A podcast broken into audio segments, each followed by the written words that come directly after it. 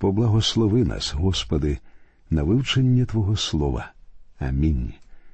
Друзі, ми продовжуємо розмову про жертву за провину, необережні обіцянки і клятви, про що написано у п'ятому розділі книги Левит. Отож, читаємо п'ятий та шостий вірші з цього розділу. А він довідається, що завинив одним із цих, і визнає, чим він зрішив у тому. І приведе він Господеві жертву за провину, за гріх свій, що згрішив, самицю з дрібної худоби, вівцю або козу на жертву за гріх, а священик очистить його від гріха його. Це перший гріх, для прощення якого потрібна сповідь. В описі минулих жертв провина визначалася відкрито, а тут мова йде про таємні гріхи, що також спрямовані проти Бога і людини. Наприклад, у сьомому розділі книги Ісуса Новина, коли Ахан узяв злиток золота і шинаарську одіж, цей його гріх був виявлений привселюдно. Накладення рук у жертвопринесення було явним визнанням гріха.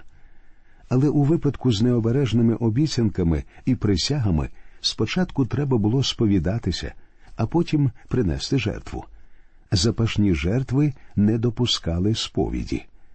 Мені здається, Христос у своїй проповіді на горі мав на увазі саме необхідність спочатку покаятися, а потім уже приносити жертву. Читаємо з п'ятого розділу Євангелії від Матфія. Тому, коли принесеш ти до жертівника свого дара, та тут і згадаєш, що брат твій щось має на тебе, залиши отут дара свого перед жертівником, і піди, примирись перше з братом твоїм, і тоді повертайся, і принось свого дара. Віруючий сьогодні повинен особисто сповідатися перед Богом у своєму гріху, але разом із тим він повинен відшкодувати збитки постраждалій стороні. Оскільки ця жертва приноситься внаслідок гріховного вчинку, що є лише однією гранню гріховної природи, то ціна жертви не така висока, як жертви за гріх з четвертого розділу. Читаємо сьомий вірш. А якщо рука його неспроможна на ягня, то принесе в жертву за провину свою, що згрішив він, дві горлиці або двоє голубенят, Господеві, одне на жертву за гріх, а одне на цілопалення. Вся увага в провинній жертві була спрямована не на характер чи становище грішника, а на саму жертву. Вимагалися дві горлиці, оскільки одна призначалася в жертву за гріх, а інша на цілопалення. Тут, у цих убогих жертвах, ми знову бачимо особу, а також служіння Христа. Це жертва бідних. Саме до них насамперед була спрямована добра звістка. Зверніть увагу, ця жертва називається провинною жертвою за гріх, тому що він є наслідком гріховної природи. Читаємо восьмий та дев'ятий вірші. І принесе їх до священика, а він перше принесе те, що на жертву за гріх, і натне великим нігтем голову її від шиї її, але не відділить, і покропить із крови жертви за гріх на стіну жертівника, а позостала кров буде вилита до підстави жертівника, це жертва за гріх. Повинна пролитися кров, хоча голубам не відтинають голову. Читаємо десятий вірш. А другого зробить цілопаленням за уставом, і очистить його священик від гріха його, що згрішив той, і буде прощено йому. Навіть маленький голуб приносить грішнику повне прощення. Усе це вказує на Христа як єдину жертву. Читаємо одинадцятий вірш. А якщо він неспроможний на дві горлиці або на двоє голубенят, то принесе в жертву свою за те, чим згрішив десяту частину ефи пшеничної муки на жертву за гріх, не докладе до неї оливи і не дасть на неї ладану, бо вона жертва за гріх. Бог не забув і про найбідніших. Якщо хтось не міг дозволити собі пожертвувати навіть голуба, то можна було принести скоринку хліба, і навіть така жертва, як і раніше, заміняла грішника. Читаємо далі. І принесе її до священика, а священик візьме з неї повну свою жменю за пригадувальну частину її та й спалить на жертівнику, на огняні жертви Господеві. Вона жертва за гріх. Прочитаємо про загальні гріховні вчинки, зроблені помилково і через незнання. І Господь промовляв до Моїсея, говорячи коли хто перестуком спроневіриться і невмисне згрішить проти Господніх святощів, то він приведе жертву за провину свою до Господа, безвадного барана з дрібної худоби, за твоєю оцінкою срібла шеклів на міру шеклем святині, на жертву за провину. А те, що згрішив проти святощів, поверне і додасть до нього п'яту частину його священикові, а священик очистить його бараном жертви за гріх і буде прощено йому. Провинні жертви свідчать про те, що права Бога і людини були порушені. Гріх, зроблений проти інших, вимагає відшкодування. Винуватець зобов'язаний відновити те, чому він заподіяв шкоду, та ще й додати п'яту частину цього. Очевидно, це і мав на увазі Закхей, коли сказав Ісусові, що віддасть половину свого маєтку жебракам, а усім, кого скривдив, віддасть вчетверо. Про цей випадок дізнаємося з 19-го розділу Євангелії від Луки.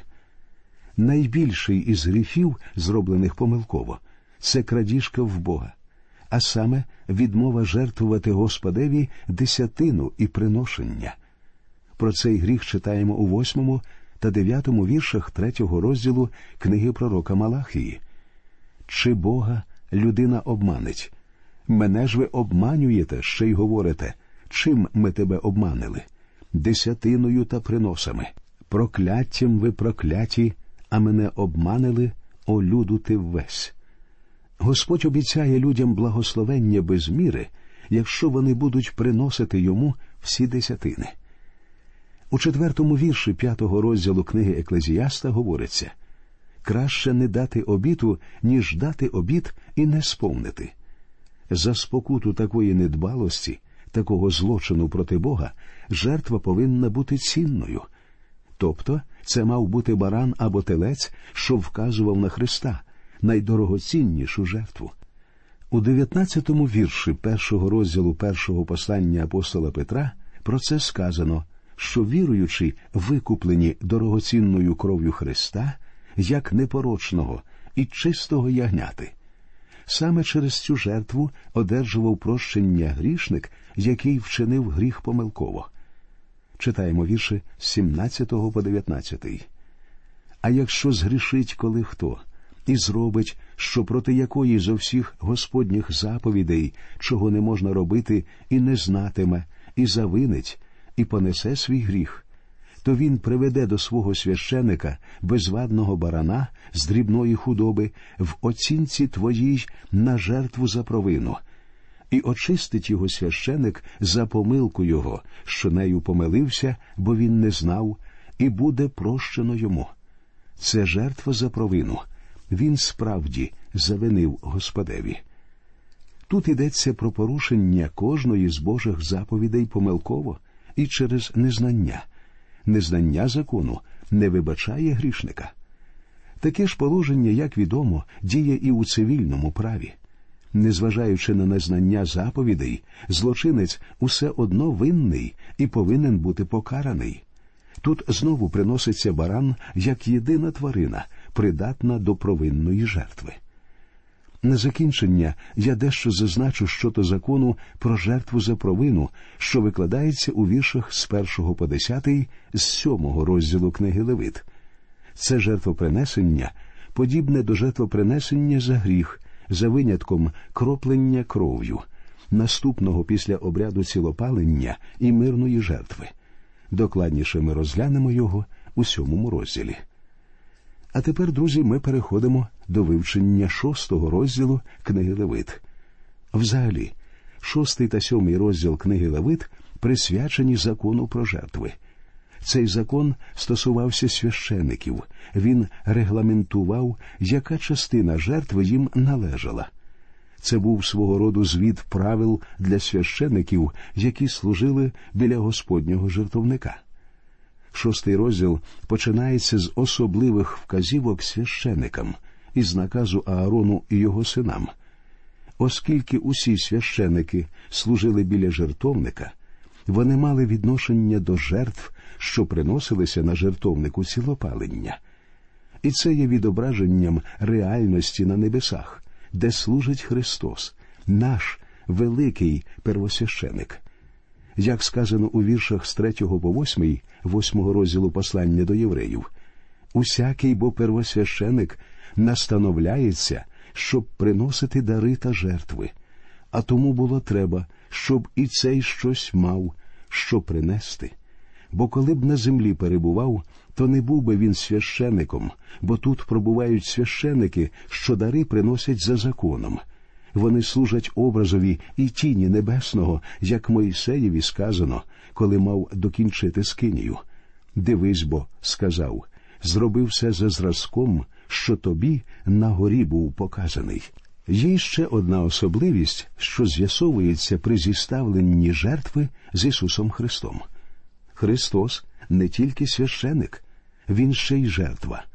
Він приніс у жертву самого себе. Ось що про це говориться у віршах з 5 по 12, 10 розділу послання до євреїв. Тому то, входячи у світ, він говорить жертви й приношення ти не схотів, але тіло мені приготував, цілопалення й жертви покутної ти не жадав. Тоді я сказав ось іду, в звої книжки про мене написано, щоб волю чинити твою Боже. Він вище сказав, що жертви й приносу та цілопалення й жертви покутної, які за законом приносяться, ти не жадав і собі не вподобав. Потому сказав ось іду, щоб волю твою чинити Боже. Він відміняє вперше, щоб друге поставити. У цій волі ми освячені жертвоприношенням тіла Ісуса Христа один раз, і кожен священик щоденно стоїть служачи, і часто приносить ті ж самі жертви, що ніколи не можуть зняти гріхів. А він за гріхи світу приніс жертву один раз і назавжди, по Божій правиці засів. Як важливо, друзі, щоб ми постійно про це пам'ятали. Так багато релігій сьогодні мають пишні і складні обряди з усілякими ритуалами. Мені особисто здається, що у всіх наших церквах ми робимо чимало такого, що насправді не має ніякої цінності. Бог є дух, і поклонятися йому потрібно в дусі й істині. Це потрібно зрозуміти, і для цього ми прочитали великий духовний урок з послання до євреїв. У вас і в мене є сьогодні первосвященик на небесах, який дуже і дуже зайнятий. І коли говориться, що він сів по правиці Божій, то мається на увазі, що спокута зроблена цілком. Це рівнозначно тому, що Бог сів відпочити на сьомий день після створення світу, тому що закінчив працювати. Але це зовсім не означає, що він стомився і взагалі припинив чим-небудь займатися. Так само й Христос сів відпочити не тому, що відчув втому, і тому не бажає більш нічим займатися. Він дуже зайнятий. Він помер на цій землі, щоб врятувати нас, і він перебуває зараз біля Бога Отця, щоб ми назавжди залишилися спасенними. І ви і я повинні перебувати з ним у постійному спілкуванні. Ось що означає реальність, ось що означає духовність. Біда сьогодні саме в тому і полягає, що багато людей не мають зв'язку з живим Христом. Він припинив бути для них реальністю. Найкраща похвала, коли-небудь чута мною у житті, стосувалася одного проповідника. Мені сказали знаєте, у цій людині щось є. Коли ми його бачимо, нам здається, що за хвилину до зустрічі зі мною він бачив Ісуса. Так, друзі мої, з повною відповідальністю кажу вам у цього проповідника була спільна справа з Ісусом. Ісус Христос був у його житті реальністю. У віршах 14 по 19 закінчується розгляд правил жертви за провину. Тепер давайте прочитаємо, що сказано про конкретні гріхи, зроблені навмисне. Читаємо вірші з 20 по 26 5 розділу. І Господь промовляв до Моїсея, говорячи коли хто згрішить і переступом спроневіриться проти Господа, і скаже неправду на ближнього свого щодо даного на сховок, щодо даного в заклад, або щодо грабунку, або вимусить утиском у ближнього свого, або знайде якусь згубу та й скаже якусь неправду про неї, і присягне неправдиво на одне зо всього, що робить людина, і згрішить тим, то станеться, коли він згрішить і завинить, нехай поверне грабунок, що заграбував, або вирушення, що був вимусив, або дане на сховок, що було складене в нього, або згубу, що знайшов, або все, що присяг про нього неправдиво, і поверне його насамперед, і додасть до нього п'яту частину тому, чи є воно, дасть йому вдень, коли виявиться провина його. І він приведе Господеві до священика жертву за провину свою, безвадного барана з дрібної худоби, за твоєю оцінкою на жертву за провину, і священик очистить його перед Господнім лицем, і буде йому прощено все до одного, що він зробив на провину. Ці слова можна вважати особистим откровенням Бога. Тут ясно говориться, що гріх проти сусіда це гріх проти Господа. Ось чому Ісус сказав у 12-му вірші 7-го розділу Євангелії від Матвія Тож усе, чого тільки бажаєте, щоб чинили вам люди, те саме чиніть їм і ви, бо в цьому закон і пророки.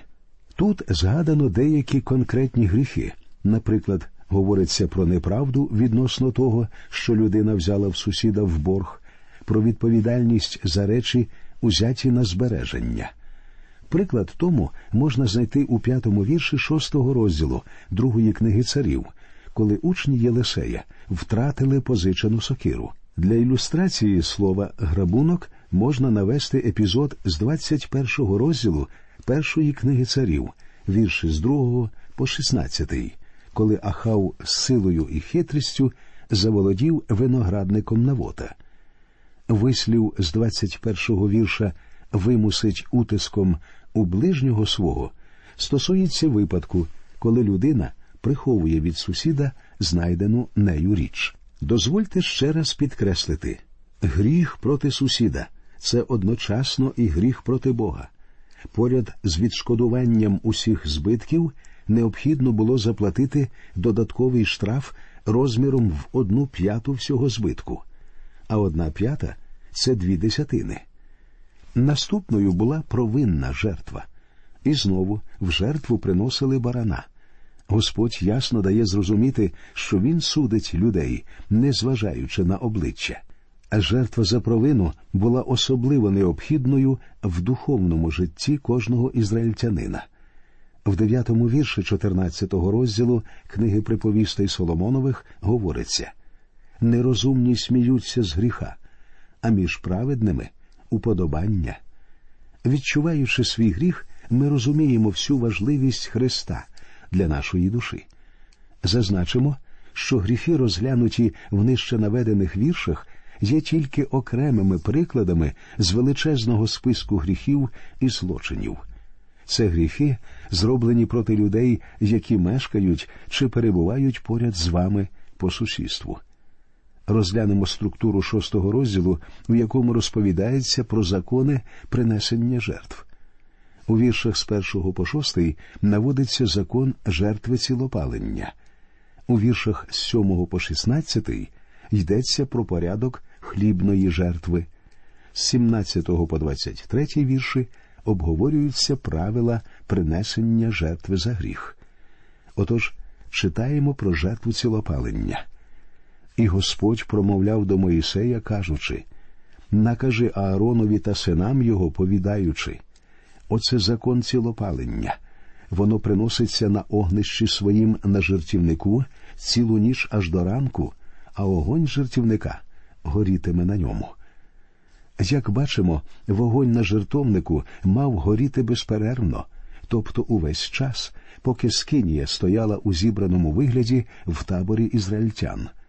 Жертву залишали на вівтарі на всю ніч, підтримуючи вогонь, щоб жертва згоряла повністю. Цей факт говорить про безперервність служіння Христа. Тільки Господь Ісус Христос міг сказати, що Він завжди чинить те, що бажає Його Отець. Цю любов і покору він висловлює у своїй первосвященицькій молитві, записаній у 19-му вірші 17-го розділу Євангелії від Іоанна. А за них я посвячую в жертву самого себе, щоб освячені правдою стали й вони. Послухайте також його бесіду з учнями, зафіксовану у 31 та 32 віршах 4 розділу цієї ж Євангелії. Тим часом же учні просили його та й казали Учителю їж. А він їм відказав Я маю поживу наїдження, якої не знаєте ви. Цим Христос хотів сказати, що Він харчується духовною їжею і насичується, постійно виконуючи все, що велить його небесний батько.